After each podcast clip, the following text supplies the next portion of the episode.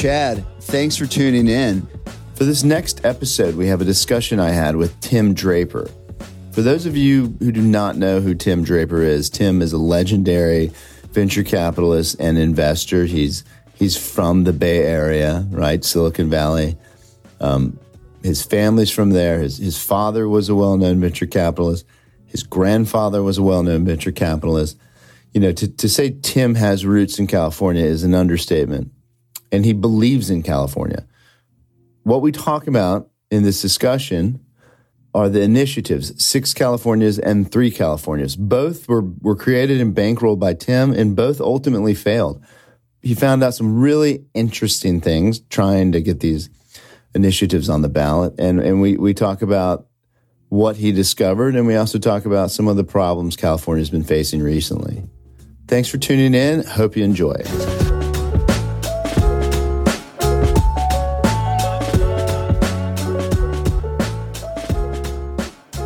Here's what I learned I learned that a bunch of union bosses control California. We needed 808,000 signatures and we got 1.2 million. So plenty of signatures. And that was for six Californias. Then the union bosses somehow twisted the arms of these union members who count the signatures. And they discounted our signatures so that it only counted that we had 750,000. So it didn't make the ballot. Then, with three Californias, we revamped, we re- rethought it. Six Californias was kind of a brain blower for most Californians. And it looked like, even in our focus groups, that six was going to be too much. And then we did three Californias, and we really, you know, did a lot of thinking, worked it out, figured out where the police, the water, the universities, the electricity, all of that, how it was going to all be worked out state compacts, all that. Anyway, we doubled the number of signatures for three Californias to get it onto the ballot. So it was Proposition 9. We passed through Secretary of State's office. We got a title and summary. The day before the ballots were printed, the Supreme Court of California came out and said, We think this will be disruptive. And they yanked it off the ballot. And they gave me no time to respond. And, uh, and so there's this ballot. I think I've kept it where there's proposition 8 and then nothing and then proposition 10 and so the proposition for three californias was again yanked off the ballot. Now it was what was really interesting was the polling for three californias started at 8% in favor. Only 1 in 12 people thought it was a good idea. Then it was 12% in favor. Then it was 17% in favor then it was 28% in favor with 35% undecided. And that was when they pulled the thing off the ballot. They saw that people were really interested.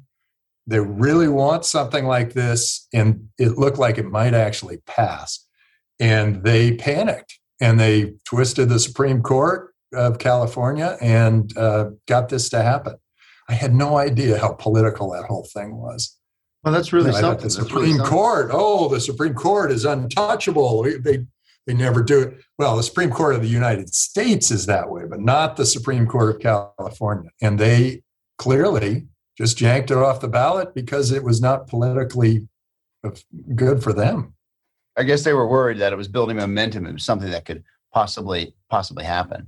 Yeah, I'm not going to announce anything else I'm going to be doing for a while. I'm looking into a couple of things, helping out other people with their propositions. I think that we are going into a period where, where people are saying, hey, whatever we got here in California, it's not working. Right. And we just lost Oracle. We lost Elon Musk. We lost HP. HP was the beginning of the Silicon Valley. They started the whole thing. Yeah. I mean, losing HP is like a symbolic thing every day I see a new venture capital friend who's moved out. And I, I hear I've heard some of these these people say, well, good riddance to those billionaires. You realize a billionaire is takes a hundred thousand jobs with them. So why why do we we want those people here? Right. We want those jobs here. We want all that. They're good jobs. We want those good jobs and those people here. So there is a, a disconnect. And there's this attitude, this anti business attitude in California. It's business that made this place hum. It's Hollywood, it's Silicon Valley, it's the electronic world, it's software, the internet. All these things have happened in California because they had a light touch government. And all of a mm-hmm. sudden there's there's this heavy-handed, almost socialistic approach to government. And you know, if you're a socialist, go go to North Korea. North Korea is a socialist nation, and they are one four hundredth as rich as the South Koreans. And now it's been 70 years since the DMZ was set up, the demilitarized zone between North and South Korea. It's been 70 years. Well, during that time, North Korea has been their own thing. They've been a Marxist, socialist um, dictatorship and totally government controlled. And South Korea has been a free market, open, capitalistic democracy. Okay, 70 years later, mm. they've been completely isolated from each other. 70 years later, the average South Korean, even with purchasing power, makes more than 400 times what the average North Korean makes. Average North Korean is getting counting 28 grains of rice of uh, corn for their lunch and that's it. And it's because yeah. the government says that's all you get. And south korea is a booming metropolis and innovative and all sorts of great things happening. And here's the killer. The average south korean is now four inches taller than the average north korean. Oh wow. So that's if you want if you want california to look like north korea you just keep it going on the same path it's on. You let the union bosses control the thing and and run. But if you want it to be free and the the innovative place it's always been and stemming the tide because the tide is going out. People are going to texas and florida and south carolina and tennessee and state of washington and nevada. They're getting out and those are all the businesses, those are all the jobs. And now we're, we're kind of looking around San Francisco saying, why do we have all these homeless? We have all these homeless because all those jobs are going out the door and people are losing their homes. And so you, you look and you say, something's got to give. You got to change something. And it's, it's absolutely time to change something. And Three Californias was a great opportunity for three for us to have three states that all kind of had to be accountable to us. So if one state was sort of acting too heavy-handed, another state might be more free, and all the businesses would go to the freer state, and then the heavy-handed one would have to become more free. So, hey, freedom creates wealth, society benefits, it creates jobs. I, I don't get this weird feeling like we're supposed to ask the government to tell all these businesses what to do and ruin the lives of all those people in business and force them out of the state. They're being forced out. Every day I hear, huh, how now if I move to Texas, what happens? If I move to Nevada, how does that work? Mm-hmm. You know, how does it work for taxes? How does it work for education? How do I get my kids into school? How do I buy a house? How does all that stuff happen? I did a little poll just for fun. I, I polled my team. I thought, you know, hey, would any of you want to move to Austin? Every one of them said, yeah, can we move? And I thought, oh my gosh, this is much worse than I thought. And it's not just these billionaires that want to move, it's all these people who want a better life. They want a house, they want you know, and then people, it's like they say, oh, so we put in more rent control. That actually increases the rents. It has the absolute opposite effect. Maybe then we'll have, you know, then they, you know, you want to put in low cost housing. The planning commission in San Mateo was a disaster. I was trying to trying to improve a building there, and they they were such a problem, they, they shot me down. And I was thinking, what? You know, we're building economic value here for you. You know, there was a, there was a switch that happened about 20 years ago, and I'm old enough to know. More than 20 years ago, government workers were all saying, What can we do for you? How do we make your business life better? How do we make your schools better? How do I improve your world? Now they're saying, Have you filled out Form 32D? You know, we've got a little problem here and we can't approve this unless you fill out Form 42D. And then you fill out 42D. Well, we also, there's 17A and you got to get that done. And then there's, oh, and, you know, of course, you need this. We, uh, you know, building a, a house here, you got to talk to bunch of commissions. California is over governed. It needs to be a lighter touch. And I think it's just, it's old.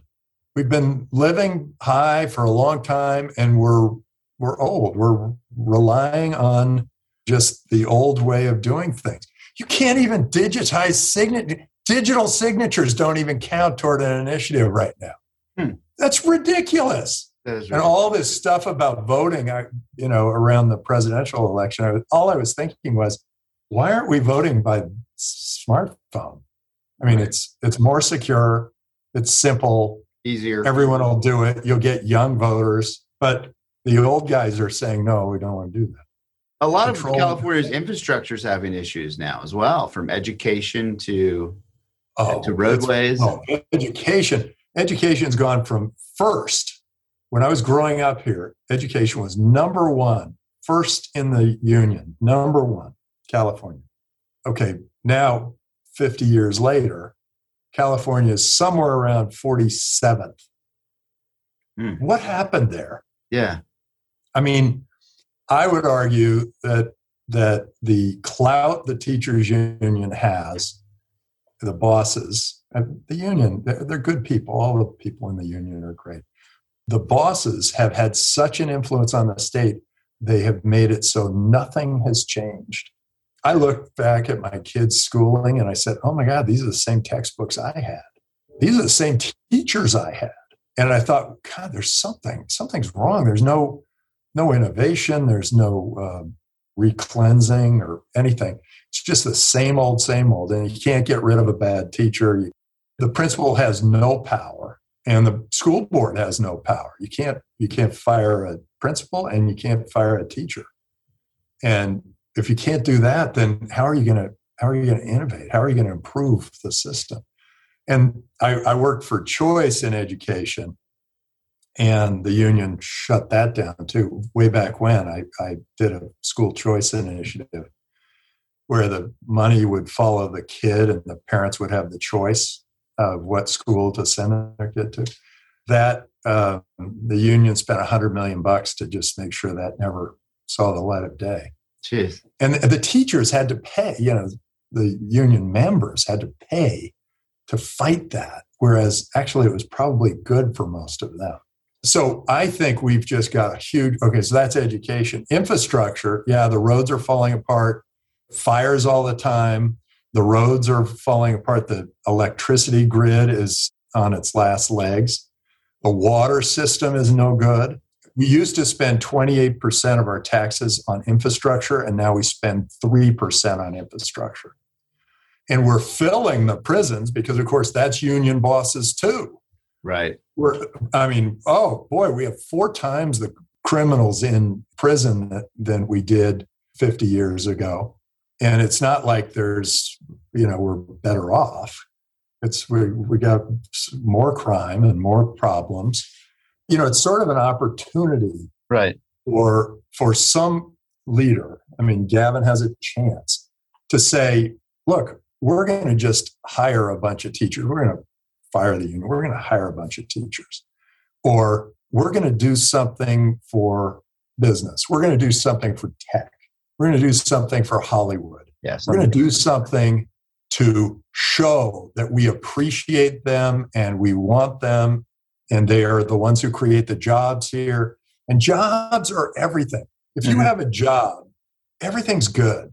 You're not stuck contemplating your navel and you don't have psychological problems and you don't have less mental illness, uh, you don't get addicted to drugs. A job is everything. You, right.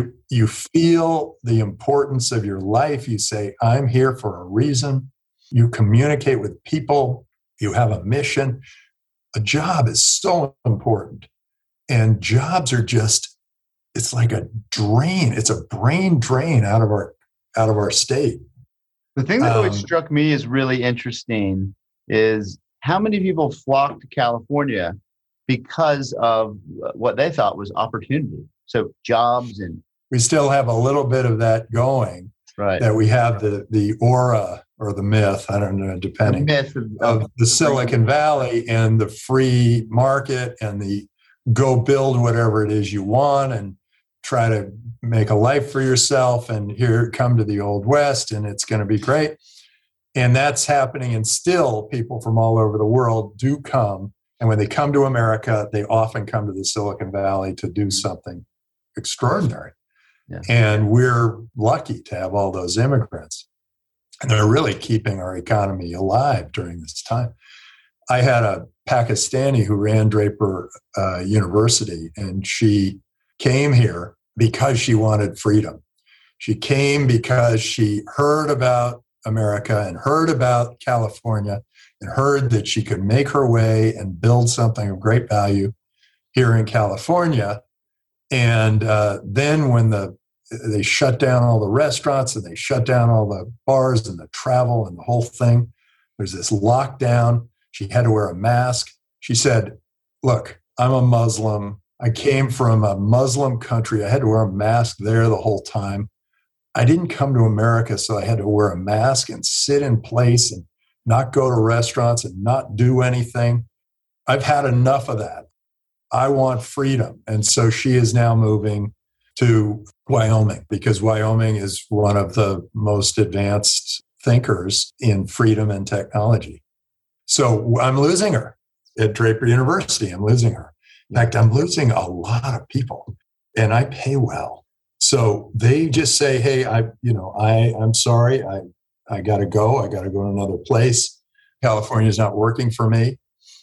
Hard to pay for my rent. I'm trying to raise a family. The education system is a disaster here. We're supposed to be the tech center of the world, and we have rolling blackouts.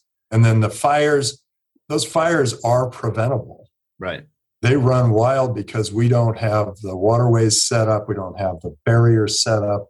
That's all infrastructure, and that's where it should be spent. But instead, it's spent on the pension of somebody who's been retired for 20 years or the overpaying for a bad education system. There's so many better ways to spend our money. I'd love to spend more on education mm-hmm. if it were well put to use but it's the same same stuff. I mean, if you're lucky, you have textbooks from 50 years ago. Otherwise, it's uh, you know some you know socialist training. You're planning They're, on staying in California, though, right? We just set up an office in Austin, Texas. We have a startup house in Austin, Texas. I have a place I bought in Austin, Texas. We have, of course, I have startup houses all over the world but we're considering moving Draper University to Texas.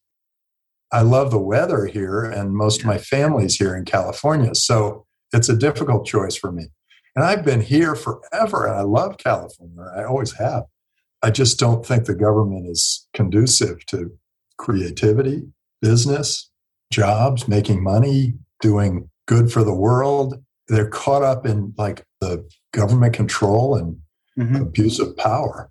That's what it seems like from from this perspective, right? I'm in Atlanta, and in California really feels like it's the type of politics of Chicago or New York for the whole state, right? Mm-hmm. Kind of that machine style politics and big union bosses, like you've already said, and, and of course that, the, that's helpful at times, but it, it, it's very tough to uh, to break through also. And uh, as we've seen with New York and Chicago, they're starting to they're suffering a brain drain, just like Detroit was. Yeah, and we have a, an initiative process that was supposed to be the check on this kind of thing happening.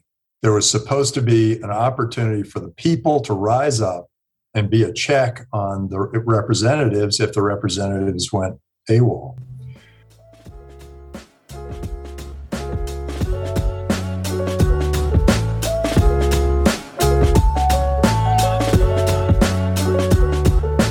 Thanks for listening to Deep Dive. Stay tuned for more episodes.